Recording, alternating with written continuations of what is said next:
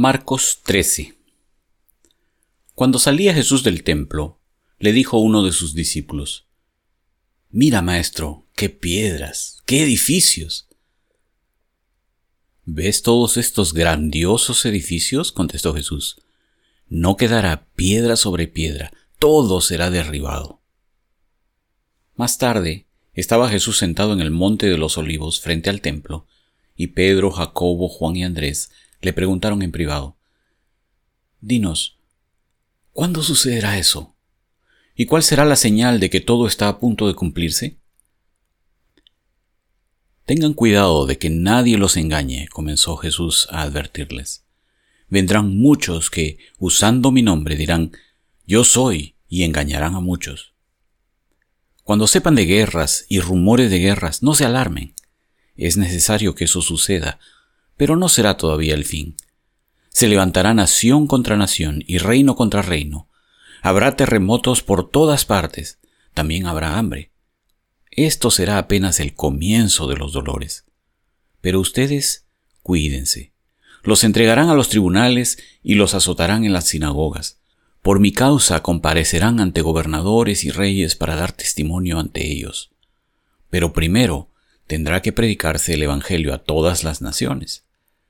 Y cuando los arresten y los sometan a juicio, no se preocupen de antemano por lo que van a decir. Solo declaren lo que se les dé a decir en ese momento, porque no serán ustedes los que hablen, sino el Espíritu Santo. El hermano entregará la muerte al hermano y el padre al hijo. Los hijos se rebelarán contra sus padres y les darán muerte. Todo el mundo los odiará a ustedes por causa de mi nombre. Pero el que se mantenga firme hasta el fin, será salvo. Ahora bien, cuando vean el horrible sacrilegio donde no debe estar, el que lee que lo entienda, entonces los que estén en Judea huyan a las montañas. El que esté en la azotea no baje ni entre en casa para llevarse nada. Y el que esté en el campo no regrese para buscar su capa. Ay de las que están embarazadas o amamantando en aquellos días. Oren para que esto no suceda en invierno, porque serán días de tribulación como no la ha habido desde el principio cuando Dios creó al mundo, ni la habrá jamás. Si el Señor no hubiera acortado esos días, nadie sobreviviría, pero por causa de los que Él ha elegido, los ha acortado. Entonces, si alguien les dice a ustedes, miren, aquí está el Cristo, o miren, ahí está, no lo crean porque surgirán falsos cristos y falsos profetas que harán señales y milagros para engañar, de ser posible aún a los elegidos. Así que tengan cuidado. Los he prevenido de todo. Pero en aquellos días después de esa tribulación, se oscurecerá el sol y no brillará más la luna. Las estrellas caerán del cielo y los cuerpos celestes serán sacudidos. Verán entonces al Hijo del Hombre venir en las nubes con gran poder y gloria y él enviará a sus ángeles para reunir de los cuatro vientos a los elegidos, desde los confines de la tierra hasta los confines del cielo. Aprendan de la higuera esta lección. Tan pronto como se ponen tiernas sus ramas y brotan sus hojas, ustedes saben que el verano está cerca. Igualmente, cuando vean que suceden estas cosas, sepan que el tiempo está cerca, a las puertas. Les aseguro que no pasará esta generación hasta que todas estas cosas sucedan. El cielo y la tierra pasarán, pero mis palabras jamás pasarán. Pero en cuanto al día y la hora, nadie lo sabe, ni siquiera los ángeles en el cielo, ni el Hijo, sino solo el Padre. Estén alerta, vigilen, porque ustedes no saben cuándo llegará ese momento. Es como cuando un hombre sale de viaje y deja su casa al cuidado de sus siervos, cada uno con su tarea y le manda al portero que vigile. Por lo tanto, manténganse despiertos porque no saben cuándo volverá el dueño de la casa, si al atardecer o a la medianoche, o al canto del gallo o al amanecer, no sea que venga de repente y los encuentre dormidos. Lo que les digo a ustedes, se los digo a todos. Manténganse despiertos. Mateo 24 Jesús salió del templo y mientras caminaba se le acercaron sus discípulos y le mostraron los edificios del templo. Pero él les dijo, ¿Ven todo esto? Les aseguro que no quedará piedra sobre piedra, pues todo será derribado.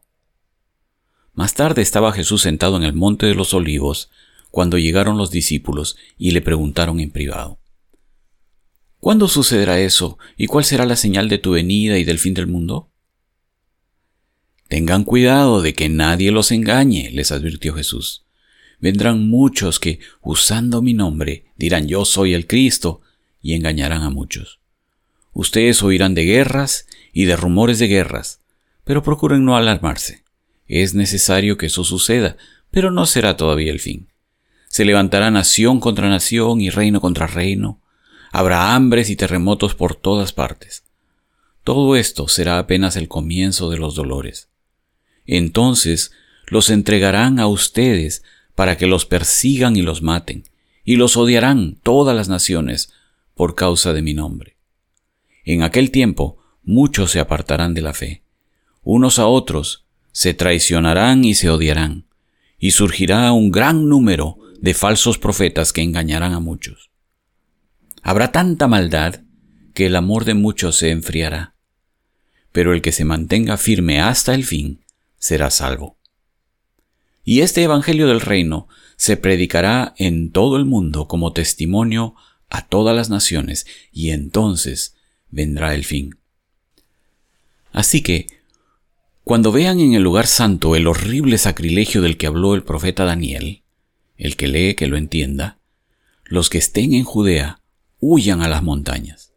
El que esté en la azotea no baje a llevarse nada de su casa, y el que esté en el campo no regrese para buscar su capa. Qué terrible será en aquellos días para las que estén embarazadas o amamantando, Oren para que su vida no suceda en invierno ni en sábado, porque habrá una gran tribulación como no la ha habido desde el principio del mundo hasta ahora, ni la habrá jamás. Si no se acortaran esos días, nadie sobreviviría, pero por causa de los elegidos, se acortarán. Entonces, si alguien les dice a ustedes, miren, aquí está el Cristo o allí está, no lo crean porque surgirán falsos cristos y falsos profetas que harán grandes señales y milagros para engañar, de ser posible, aún a los elegidos. Fíjense que se lo he dicho a ustedes de antemano. Por eso, si les dicen, miren que está en el desierto, no salgan. O miren que está en la casa, no lo crean. Porque así como el relámpago que sale del oriente se ve hasta el occidente, así será la venida del Hijo del Hombre. Donde esté el cadáver, allí se reunirán los buitres. Inmediatamente después de la tribulación de aquellos días, se oscurecerá el sol y no brillará más la luna. Las estrellas caerán del cielo y los cuerpos celestes serán sacudidos. La señal del Hijo del Hombre aparecerá en el cielo y se angustiarán todas las razas de la tierra. Verán al Hijo del Hombre venir sobre las nubes del cielo con poder y gran gloria y al sonido de la gran trompeta mandará a sus ángeles y reunirán de los cuatro vientos a los elegidos, de un extremo al otro del cielo. Aprendan de la higuera esta lección. Tan pronto como se ponen tiernas sus ramas y brotan sus hojas, ustedes saben que el verano está cerca. Igualmente, cuando vean todas estas cosas, sepan que el tiempo está cerca, a las puertas. Les aseguro que no pasará esta generación hasta que todas estas cosas sucedan. El cielo y la tierra pasarán, pero mis palabras jamás pasarán. Pero en cuanto al día y la hora, nadie lo sabe, ni siquiera los ángeles en el cielo ni el Hijo, sino solo el Padre.